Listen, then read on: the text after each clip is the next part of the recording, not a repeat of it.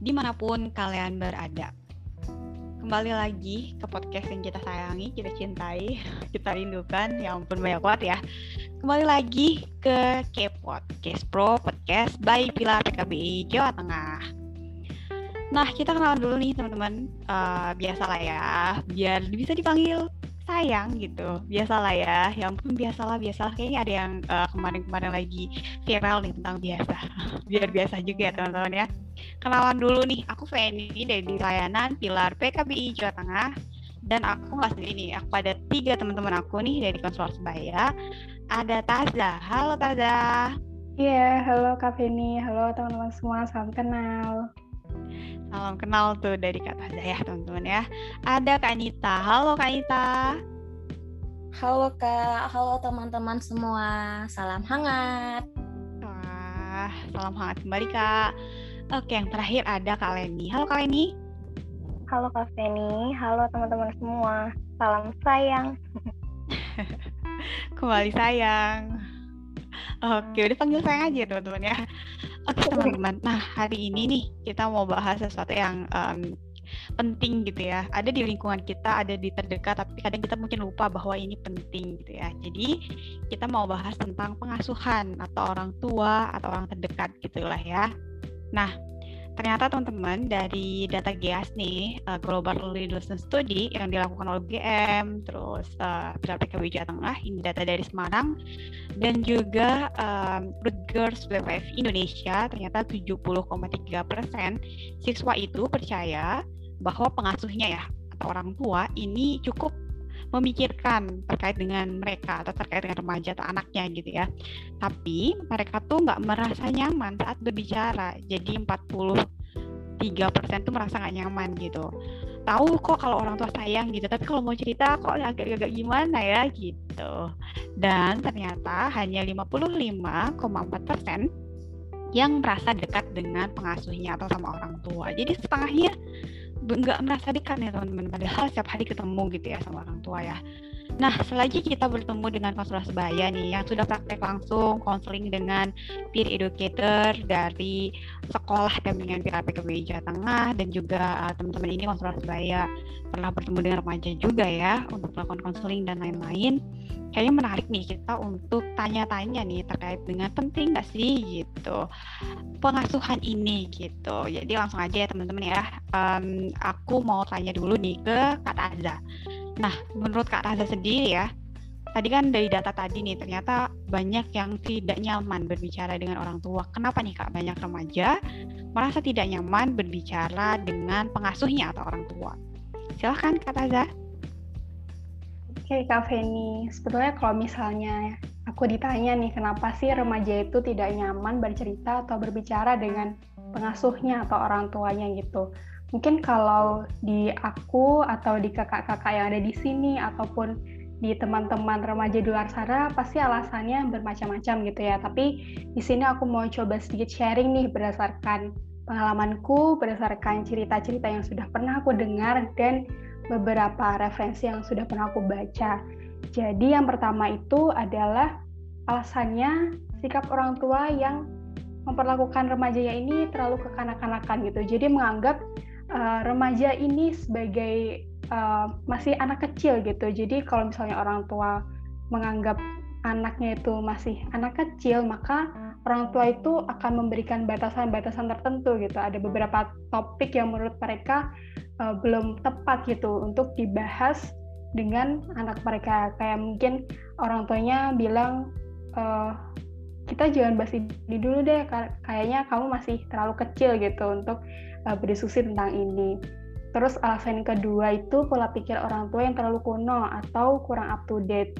Kalau kita lihat nih ya usia kita dengan orang tua kita kan beda jauh ya. Kita ada di zaman yang berbeda ketika orang tua kita itu remaja. Nah, kalau misalnya orang tua itu kurang up to date dengan perkembangan zaman yang ada di sekarang, maka uh, akan terjadi gap yang terlalu besar gitu, akan terjadi pandangan-pandangan yang berbeda. Maka dari itu uh, akan memungkinkan ketidaknyamanan bagi remaja ketika ingin berdiskusi dengan orang tuanya.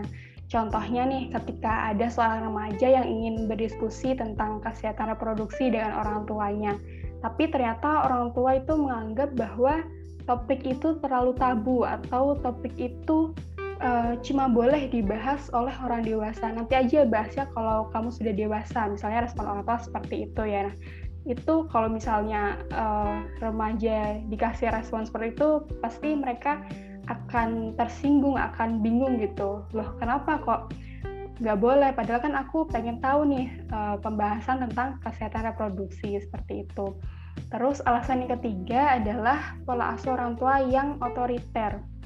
Nah, pola asuh orang tua yang otoriter ini contohnya ketika ada remaja yang setelah lulus SMP, dia kebingungan nih pengen berdiskusi dengan orang tuanya setelah aku lulus SMP ini baiknya aku sekolah di SMA atau SMK ya. Nah, tapi kalau misalnya orang tuanya ini pola asuhnya otoriter, maka uh, orang tua ini langsung menentukan, pokoknya kamu setelah lulus harus sekolah di SMA X gitu.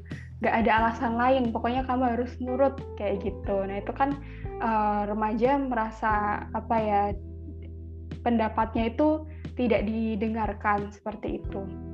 Terus alasan selanjutnya adalah uh, ketika remaja bercerita mungkin orang tua ini seringnya kasih respon semacam kasih nasihat-nasihat gitu ya. Nah ini remaja ini sering salah kaprah menganggap kalau nasihat itu sebagai sesuatu yang uh, kok orang tua aku ngatur-ngatur aku ya, kok aku cerita kayak gini salah ya, kok aku nggak boleh ini, nggak boleh itu, kayak gitu.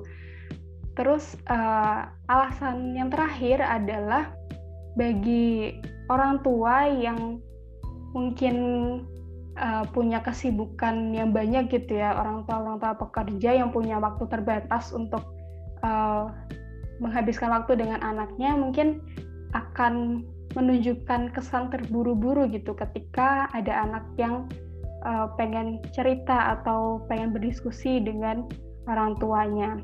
Nah, uh, kalau di lingkup keluarga mungkin juga ada anggota keluarga yang kesulitan nih untuk mengerti kebutuhan bagi remaja, kesulitan untuk mendengarkan perasaan remaja.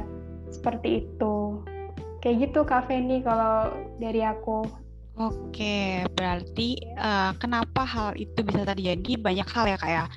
dari yeah. uh, remaja maupun orang tua, baik dari orang tua yang menganggap remaja itu uh, masih kanak-kanak, belum saatnya untuk berbicara, uh, ataupun dari anak yang menganggap nasihat-nasihat orang tua itu uh, sebagai bentuk apa namanya aku kenapa sih dinasehatin? gitu ya. Apakah aku salah? gitu bentuk-bentuk uh, apa namanya perlawanan atau ada hal-hal yang dirasa miss gitu ya antara orang tua dan juga uh, anak atau remaja gitu ya kak ya? Iya betul banget kak Feni. Oke. Nah kalau kita udah tahu ya ternyata ada gap nih teman-teman antara orang dewasa dan juga antara remaja. Tadi udah dijelasin oleh Taza. Nah kalau gitu kita juga harus tahu nih apakah gap ini ya sudah uh, dibiarkan saja ada gitu atau harus dihilangkan. Nah, karena kita mau lihat nih, apakah gap ini harus ada atau harus dihilangkan dari penting nggak sih sebenarnya um, kita tuh perlu punya komunikasi yang baik gitu atau mau bercerita dengan orang tua gitu ya. Nah, langsung aja nih kita tanya ke Kak Nita menurut Kak Nita nih, apakah penting gitu ya uh, adanya pengasuhan gitu atau dekat atau bercerita dengan pengasuhnya? Halo Kak Nita. Ya, halo Kak Penny. Oke, terima kasih Kak. Hmm, terkait mungkin pertanyaan dari Kak Penny ya, teman-teman semua.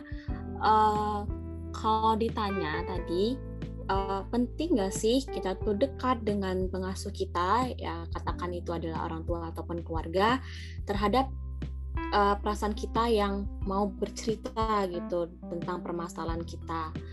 Uh, kalau berbicara tentang hal ini yang pertama itu teman-teman ataupun uh, remaja sekalian bisa sadari bahwa keluarga tadi itu merupakan figur awal ataupun orang pertama yang kita kenal dalam kehidupan kita seperti itu. Mungkin teman-teman juga ketahui ya gitu.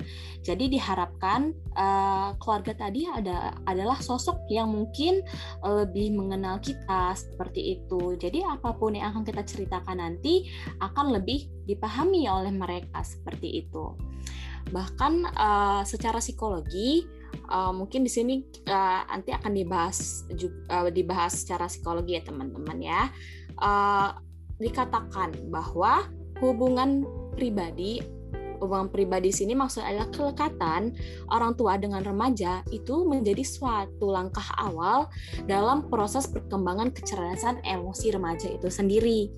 Nah, apa sih Kak maksudnya gitu? Apa sih maksudnya perkembangan kecerdasan emosi gitu. Nah, maksudnya di sini adalah kedekatan tadi itu menggambarkan kemampuan remaja itu untuk mengelola perasaan-perasaan yang dia miliki seperti itu, untuk mengenali perasaan sedih ataupun perasaan senangnya seperti itu yaitu yang tadi emosi positif, emosi negatif. Nah, ketika itu bisa dikelola dengan baik, maka itu akan berdampak pada kehidupan remaja yang lebih nyaman ataupun lebih aman untuk menceritakan segala permasalahannya itu mungkin bahasa sederhananya nggak mendem ya seperti itu nah bahkan Bowlby seorang ahli psikologi itu menyatakan bahwa kelekatan kita ataupun kedekatan seorang pengasuh selam uh, se seorang pengasuh yaitu orang tua selama tahun pertama kehidupan seorang individu akan memiliki konsekuensi yang penting bagi keseluruhan masa hidup seseorang. Nah, jadi sebagai tolak ukur pertama gitu untuk uh, kehidupan yang akan datang. Bol Bolby tadi juga menjelaskan bahwa kelekatan ini akan berlangsung secara positif dan aman akan membuat individu menjadi pribadi yang lebih positif seperti itu. Tetapi seandainya kalau kelekatan ataupun nggak dekat atau hubungan ini itu ber, berjalan dengan negatif, maka ini juga akan menggambar perkembangan masa uh, individu tadi mereka tidak optimal ataupun mereka kurang terbuka dengan permasalahan-permasalahan yang mereka alami gitu.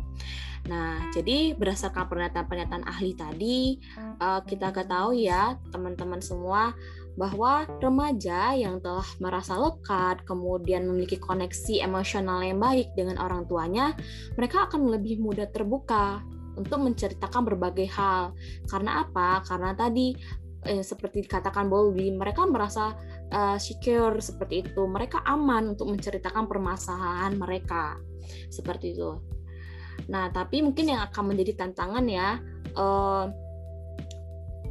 mungkin ada beberapa teman-teman yang belum bisa menjalin hubungan yang baik gitu. Gimana sih kak supaya lekat dengan dengan orang tua kita seperti itu. Nah, tadi di sini teman-teman bisa memperbaiki dari komunik komunikasi seperti itu. Karena ini menurut Davidson dan Cardinal tahun 2009 uh, ada dua aspek penting yang mempengaruhi hubungan kita yaitu hubungan seorang remaja dengan orang tua yaitu adanya komunikasi dan juga keterlibatan orang tua. Mungkin yang dibahas di sini adalah komunikasi. Komunikasi yang penting di sini adalah komunikasi yang efektif seperti itu. Karena komunikasi efektif akan berpengaruh dalam komunikasi keluarga. Hmm, penelitian dari Effendi tahun 2013 juga menyatakan bahwa komunikasi yang efektif antara orang tua dan anaknya akan membangun keluarga yang harmonis seperti itu. Mungkin keluarga yang harmonis tadi juga ditandai dengan adanya komunikasi yang terbuka dan juga sering menceritakan permasalahan-permasalahannya ya, seperti itu. Nah, kita ketahui juga komunikasi ini penting karena apa? Karena uh, kalau teman-teman remaja sadari, teman-teman berada di usia yang penuh dengan sensitivitas emosional seperti itu. Jadi kalau misalnya orang tuanya ada salah kata atau kata-kata Za tadi nggak paham dengan perasaan kalian-kalian semua, kalian akan merasa tidak dimengerti seperti itu. Jadi ya penting tadi untuk membangun komunikasi yang efektif seperti itu. Nah, ada fakta menarik nih yang ditemukan berdasarkan penelitian Lem, Lem Delpret dan Combra tahun 2015 dinyatakan bahwa interaksi dan komunikasi yang penuh kasih sayang, komunikasi yang positif, dan adanya hubungan timbal balik dengan orang tua itu dapat meningkatkan keterampilan remaja. Mereka akan lebih tampil secara sosial dan juga secara akademik di mana mereka lebih memahami orang lain. Nah, di situ jadi seberapa penting hubungan dekat dengan orang tua itu sebenarnya akan mempengaruhi dari perkembangan individu tadi. Ketika remaja semakin dekat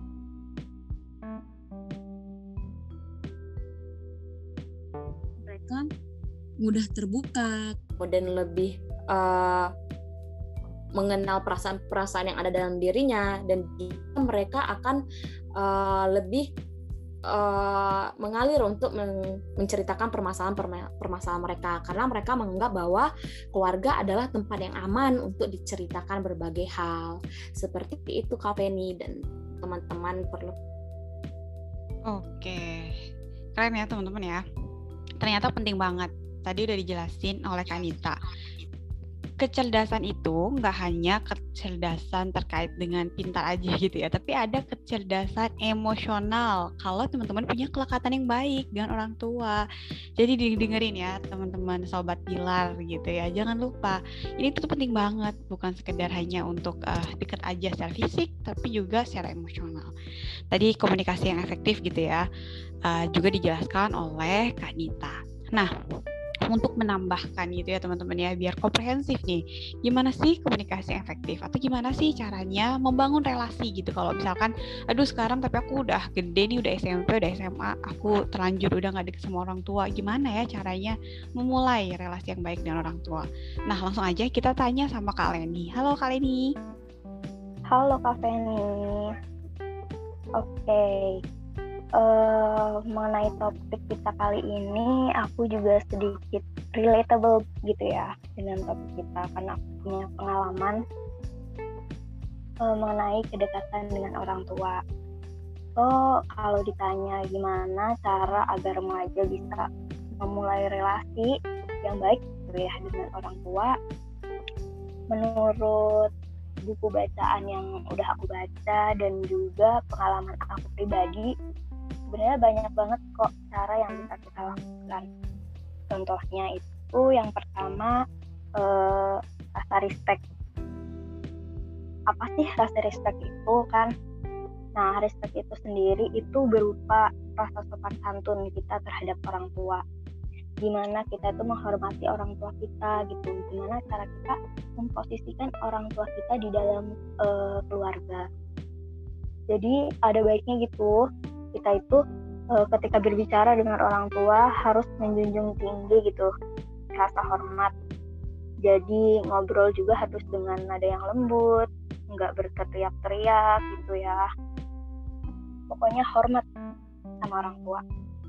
Karena menurut penelitian sendiri itu juga rasa respect merupakan aspek yang penting gitu loh dalam membangun suatu hubungan yang dekat dengan orang tua.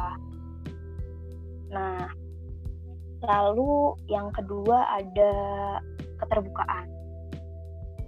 Uh, untuk kita sendiri itu lebih baik berinisiatif ya dengan cerita lebih dulu tentang keseharian kita gitu. Jangan nunggu ditanya baru mau cerita gitu ya. Jangan kebaperan dulu kok orang tua kita kok nggak nanyain kabar kita sih. Jangan gitu. Lebih baik kita cerita dulu aja. Kayak misalnya nih, di sekolahan. Terus tiba-tiba ada teman yang mau neraktir kita jajan gitu kan. Terus kita senang dong pastinya. Bisa tuh kita bagi kesenangan kita dengan orang tua. Boleh kok cerita sama teman-teman cerita sama sahabat-sahabat. Nah tapi kalau misalnya kita bisa cerita sama temen kenapa kita nggak bisa cerita dengan orang tua kita kan? Emang sih kadang uh, ada orang tua yang kayak ketika kita bercerita tuh malah menghakimi gitu ya. Malah menyalah-nyalahkan kita. Kayak kita tuh merasa terintimidasi gitu dengan cerita kita sendiri. Ya nggak apa-apa gitu. Kalau misalnya orang tua kita malah marahin kita kita dengerin aja dulu gitu ya. Pokoknya sebisa mungkin kita menghindari perdebatan dengan orang tua kita. Kenapa sih kita harus menghindar gitu padahal kita nggak salah ya soalnya kalau misalnya diterusin juga kan nggak bakalan ada habisnya gitu. So jadi kita bisa dengerin dulu aja orang tua kita ngomong apa. Pokoknya dengerin aja dulu.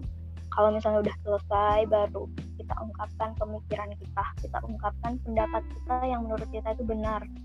Tapi tetap dengan cara yang perlahan dan tetap uh, menjunjung rasa respect gitu ya. Sopan tadi.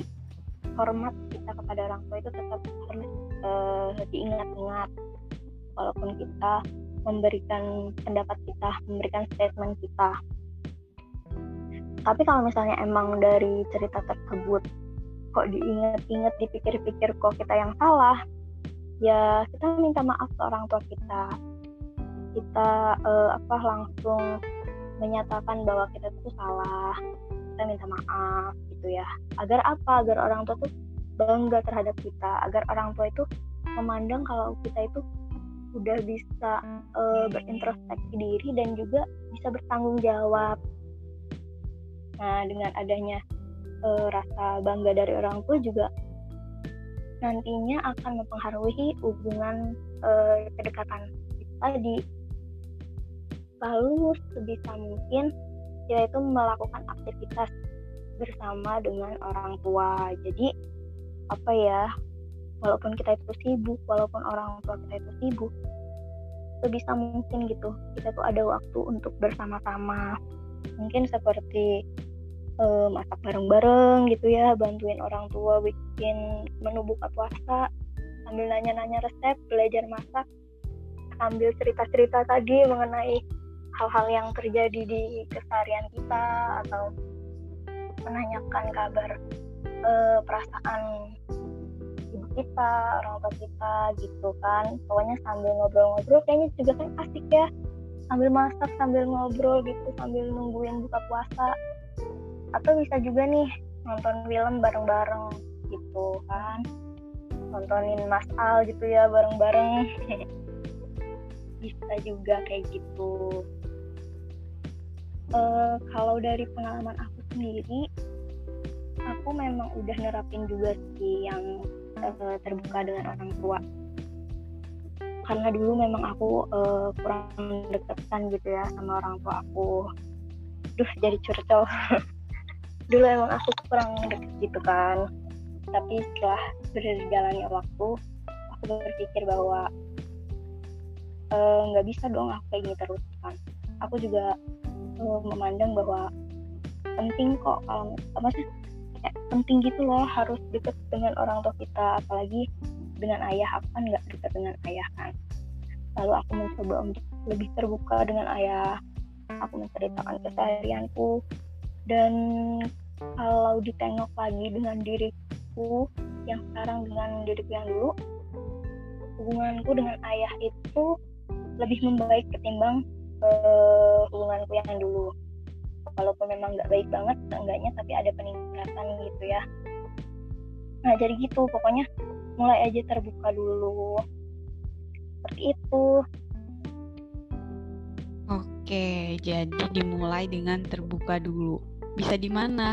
Memulainya dengan membagi kebahagiaan gitu ya kayak tadi yang Kak Leni jelasin gitu ya kayak ya kalau di lagi bahagia di teman boleh itu juga diceritain atau tanya resep-resep menu buka puasa bantuin orang tua gitu ya saat uh, buat makanan untuk buka gitu ya hal ini ya? Iya kak. Betul. Jadi dengan hal-hal sederhana teman-teman bisa dimulai membangun relasi yang baik dengan hal-hal sederhana. Dan kali ini juga ada praktek langsung teman-teman terkait uh, mulai PDKT lagi sama orang tua gitu atau membangun relasi yang baik sama orang tua.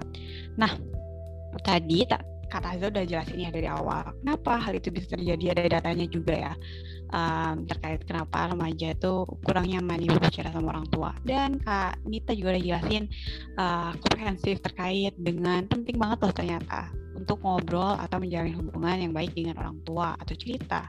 Dan kali ini juga udah kasih trik dan tips yang keren banget yang bisa sobat pilar coba gitu. Nah sebelum kita mengakhiri sesi perlu juga kita uh, mendengarkan nih closing statement dari pemateri-pemateri kita. Nah, langsung aja kita dengerin yang pertama. Boleh dong dari Kak Taza dulu. Silakan Kak Taza.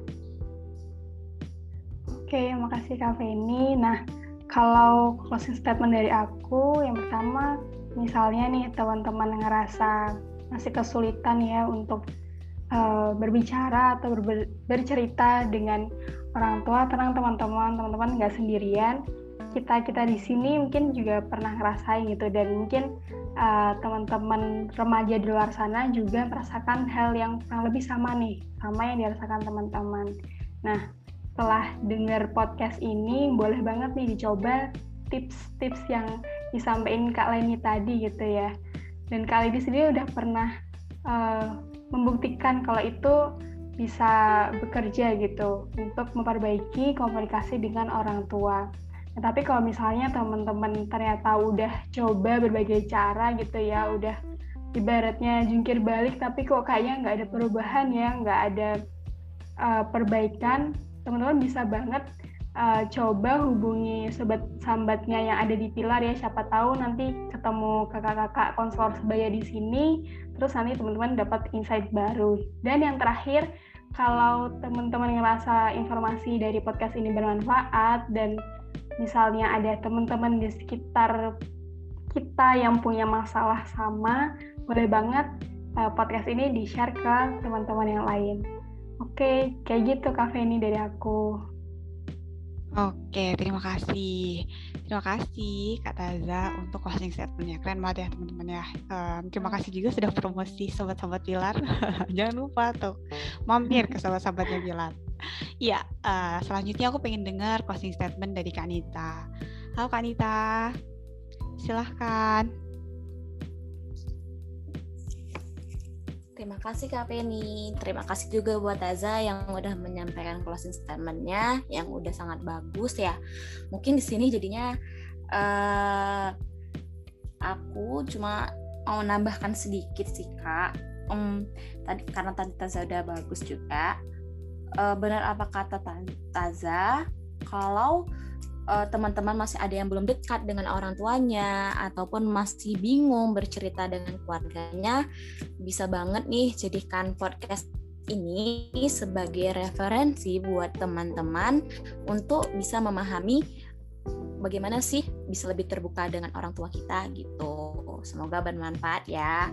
Uh, seperti yang tadi juga Kanita sampaikan bahwa hmm, teman-teman hmm, ketahui bahwa uh, bisa ketahui bahwa kedekatan kita ataupun kedekatan kita dengan orang tua kita itu tidak hanya membuat kita bisa bercerita dengan uh, orang tua kita saja gitu, tapi ada manfaat-manfaat lainnya yaitu membuat kita lebih cerdas secara emosional, itu mampu mengenali perasaan-perasaan kita sehingga kita bisa lebih mengungkapkan ketika kita sedih ataupun kita senang seperti itu. Terus kita akan lebih aman bercerita dengan orang tua kita seperti itu. Ya mungkin bisa teman-teman sadari sebaik-baiknya ataupun senyaman-nyamannya orang di luar sana yaitu teman ataupun best friend ataupun uh, relationship kamu.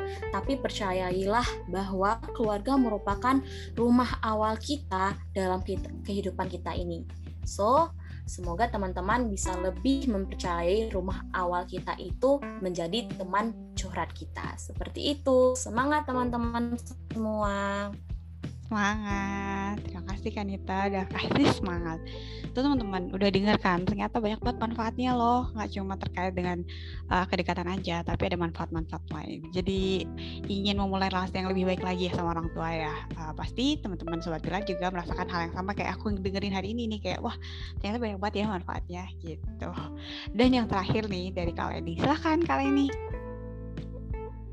Terima kasih Kak Penny wah keren keren juga ya nih apa closing statement dari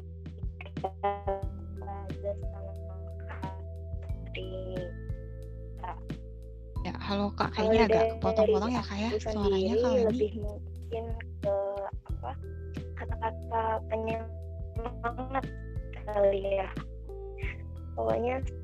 semangat usaha aja dulu gitu.